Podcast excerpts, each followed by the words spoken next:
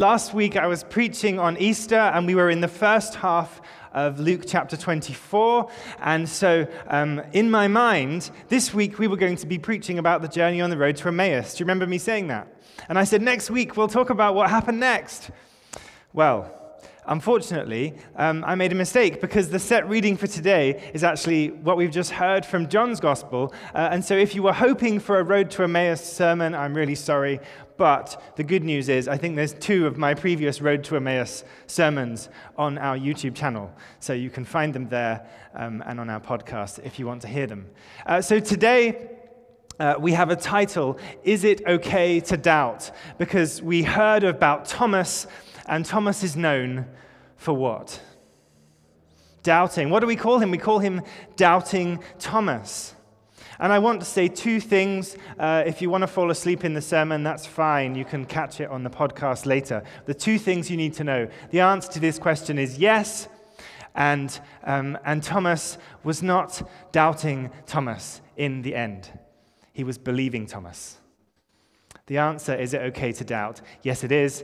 And Thomas was not doubting Thomas, he was Thomas who believed. And so, as we look through the chapter, um, the first part of the reading, Jesus has appeared to the disciples on Easter evening. And the doors are locked because they're afraid, and Jesus appears through the doors. This is um, a sign to us that Jesus' ministry is no longer bound by earthly limitations. Uh, he is resurrected. And so he comes and he says, Peace be with you. Now, I imagine uh, you, like me, if we were in that room, the doors are locked, and we knew we'd locked them because we were afraid there was someone outside that might come in and disrupt what was going on. The doors are locked, and in walks Jesus, and he says, Peace be with you. Would you be feeling peace at that moment in time? Two people say no, good. And everyone else thinking, is this a trick question? No, it's not meant to be a trick question. No, I don't think you would. I wouldn't be. Jesus has appeared through a door that I know I locked.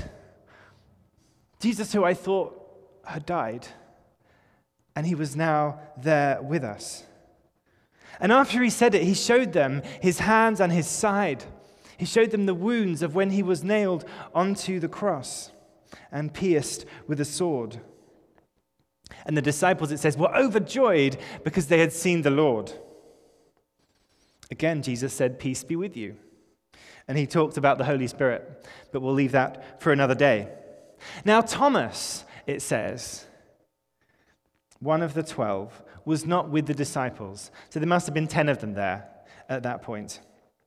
The other disciples told him, We have seen the Lord. And just raise a hand if you've ever been to the theater and seen a play. And this can happen in movies too, but they tend to do more close shots. But in the theater, in a play, I won't move around too much because I don't know what camera I'm on, um, and, uh, and I'll upset the cameras. Um, or can I move? I can't move. Okay, I'll stay here. Uh, but so just imagine in the corner of the stage, there is Jesus watching this whole thing. And you, as the audience, are watching a play, and you can see Jesus. You can see him watching as Thomas makes a fool of himself. It's everyone's, uh, one of, you know, for some people, it's their, it's their nightmare, isn't it? Um, it's, it's what if I've accidentally left uh, the phone on or the something on and someone overhears a conversation?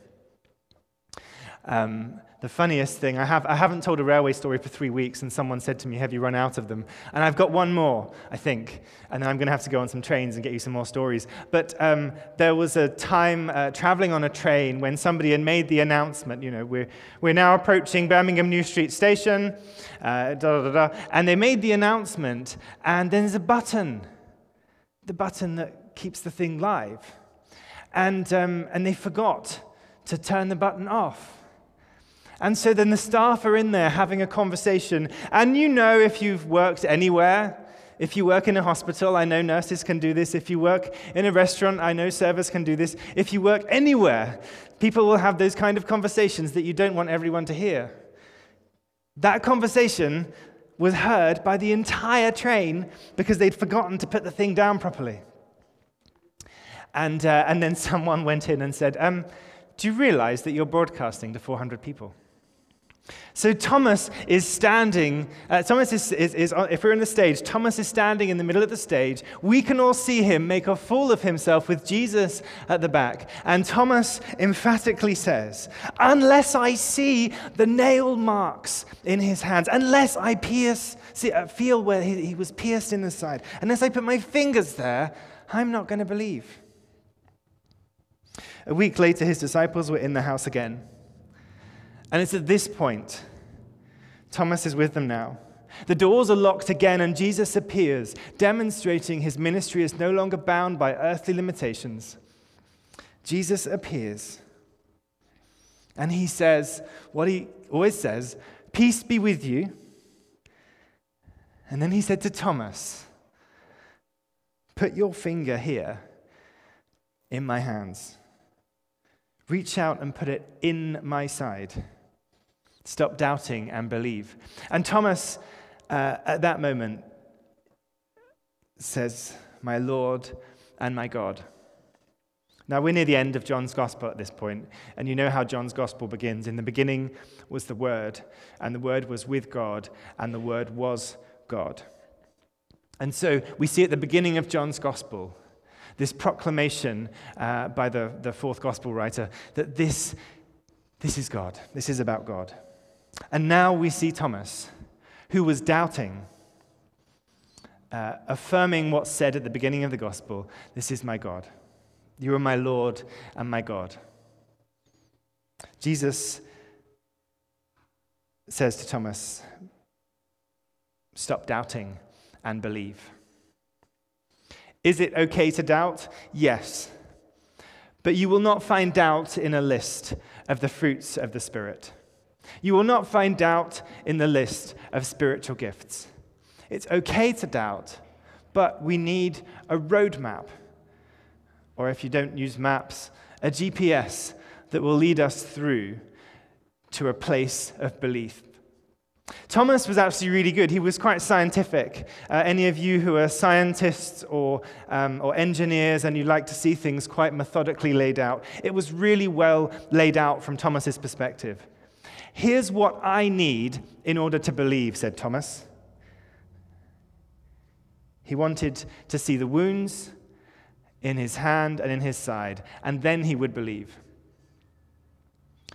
So, for us, with the doubts that we have, can we do what Thomas did? Can we articulate, as Thomas did, here is what we need in order to believe? Now, obviously, we are not going to see Jesus in person this side of heaven in the same way that Thomas did. But if you're having a conversation with an atheist, uh, which are always fun, uh, or someone who doesn't believe, and uh, they, will, they will probably give you some clues as to the things that they need in order to overcome their doubt. Thomas is a great example of what to do with our doubt. He tells us, he shows us a strategy of how we can overcome doubt by having a list of criteria. And, you know, some of us love lists, some of us um, are more uh, into our feelings, um, and uh, so there's different ways that we might look at this. In the Alpha course, um, which, as you know, was developed by Nicky Gumbel, who before he was a preacher was a lawyer, um, there is ev- a focus on evidence. What is the evidence? And there's all sorts of evidence. And so, for some people, in order to overcome doubt, what they want is evidence. Uh, they want to understand where the texts are from. They want to look at what the Bible says in the context of Roman history. For other people, it's not about evidence, it's about experience. It's about the experience of God. That experience can come through prayer that is answered, it can come through knowing that God is with us by his Holy Spirit in good times and bad times. It can come sometimes in, in, in this place, in coming into church. And not just here, but, but any church. The wonderful thing about churches is that we, we can do the, the full extremes. And so, on, on the one hand, you can come into church in the week and nobody's here, and you can walk in and it's peaceful and it's quiet, and we can know that God God's with us by his Spirit in the peace and the quiet. Morning prayer is a great time to come in. If you want to come to a service that is uh, smaller with less people here, we, we vary between five and ten people. Um, actually, one day in Holy Week, we had 15. Um, revival on a Tuesday, would you believe?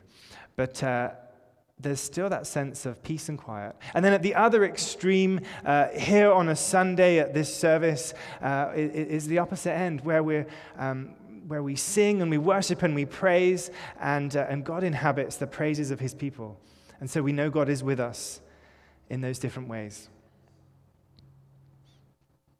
Maybe it's evidence from looking at the history, maybe it's evidence from prayer that's answered, maybe it's the experience of God, of knowing God with us, of seeing God uh, do a miracle, of believing an angel is around us and, and, and, and walking alongside us, of knowing the Spirit with us at some point. Different ways. What is it for you that you need in order to deal with the doubt that you have? I wonder. Doubting is absolutely okay, but it's not a virtue and it's not a fruit of the Spirit. It's not something we aspire to do. And we're told that we are blessed. Those of us who believe in Jesus, he says in verse 29, because you have seen me, you have believed to Thomas. And so this is to us. Blessed are those who have not seen and yet have believed. In life groups, uh, we were looking at the passage in Luke where, um, where the apostles say to Jesus, Increase our faith. I wonder what happens when we pray that prayer. Lord, would you increase our faith? Would you help us know more of you? Is it okay to doubt? Yes, but we don't want to stay there. We want to move to a place where we grow in faith. For Thomas, it was the physical reality of the risen Jesus right in front of him that made him believe. I wonder what it is for you as you deal with the doubts that you have. Often it's in conversation that we explore our doubts. We might explore our doubts in life group. Um, and then um, sometimes people come and talk to, to Roxanne or to me, and they, and they have a conversation with us, trying to understand uh, some theology or something that's in the Bible. Um, and I just want to encourage you to, to keep on doing that. Um, I do spend an awful lot of time doing administration and organizing things and scheduling things and trying to find people to fill jobs. And you know what a joy it is when someone asks me a question about the Bible?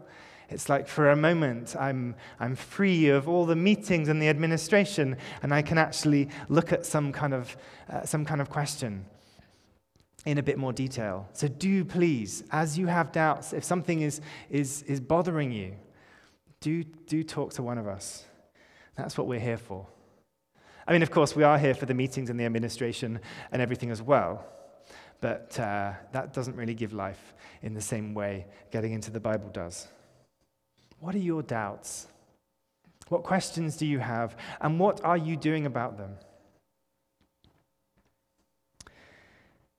And so Thomas went from being doubting Thomas, in my mind, to believing Thomas. Because he said in verse uh, 28 that truth, my Lord and my God. Jesus died on the cross on Good Friday to save us from our sins. He descended, as it said in the Creed, to the dead. And on the third day, Easter Day, Resurrection Sunday, he rose again and so, because of that, we may follow Jesus through death to life that continues eternally with God forever. We can know that God is with us both in the here and now of today and in the days to come as we put our faith and trust in Him. We can know that God holds us in the palm of His hand, that He cares for us and He loves us. that Jesus loves us in the midst of our doubt. And yet we don't stay there. We move forward so that we grow in faith in Jesus Christ. Let's pray. Lord Jesus, uh, we thank you for your Holy Spirit with us. We thank you for Thomas and the example of um, doubt that turned into faith and trust. We thank you for that reminder that we who are here are blessed because we have not seen you, and yet we have believed. And Lord, we offer you today our doubts, our concerns, and our fears. We ask you to increase our faith and fill us with your Spirit. In Jesus' name, amen.